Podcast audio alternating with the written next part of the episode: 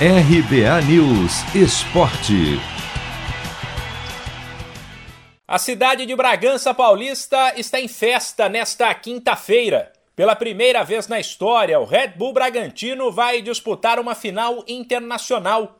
Ontem, fora de casa, o Massa Bruta bateu o Libertado, Paraguai, por 3 a 1 e garantiu vaga na decisão da Sul-Americana.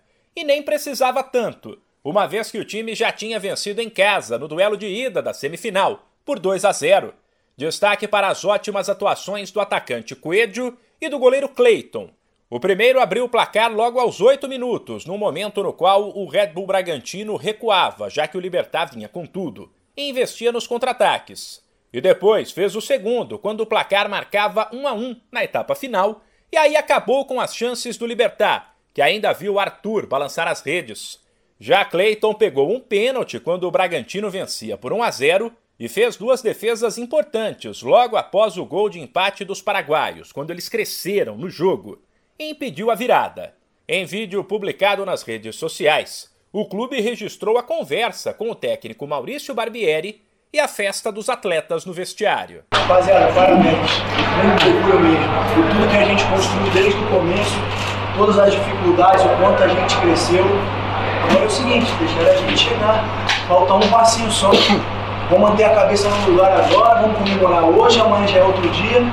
Falta um passinho só pra gente. Beleza? Vamos manter o sonho vivo aí. Parabéns mais uma vez.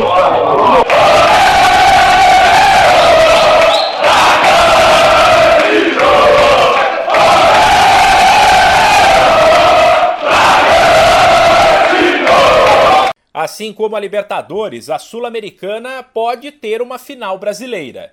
O adversário do Red Bull Bragantino será definido hoje no duelo das nove e meia da noite no horário de Brasília, em Curitiba, entre Atlético Paranaense e Penharol.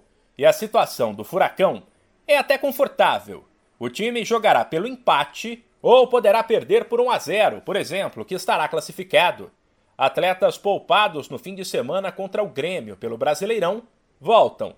E o técnico Paulo Autuori deve repetir a escalação com três zagueiros do jogo de ida. O Atlético Paranaense vai com Santos, Pedro Henrique, Thiago Heleno e Zé Ivaldo, Marcinho, Richard, Eric e Abner, Terans, Nicão e Bissoli. A final da Sul-Americana em jogo único está marcada para 20 de novembro em Montevidéu, no Uruguai. De São Paulo, Humberto Ferretti.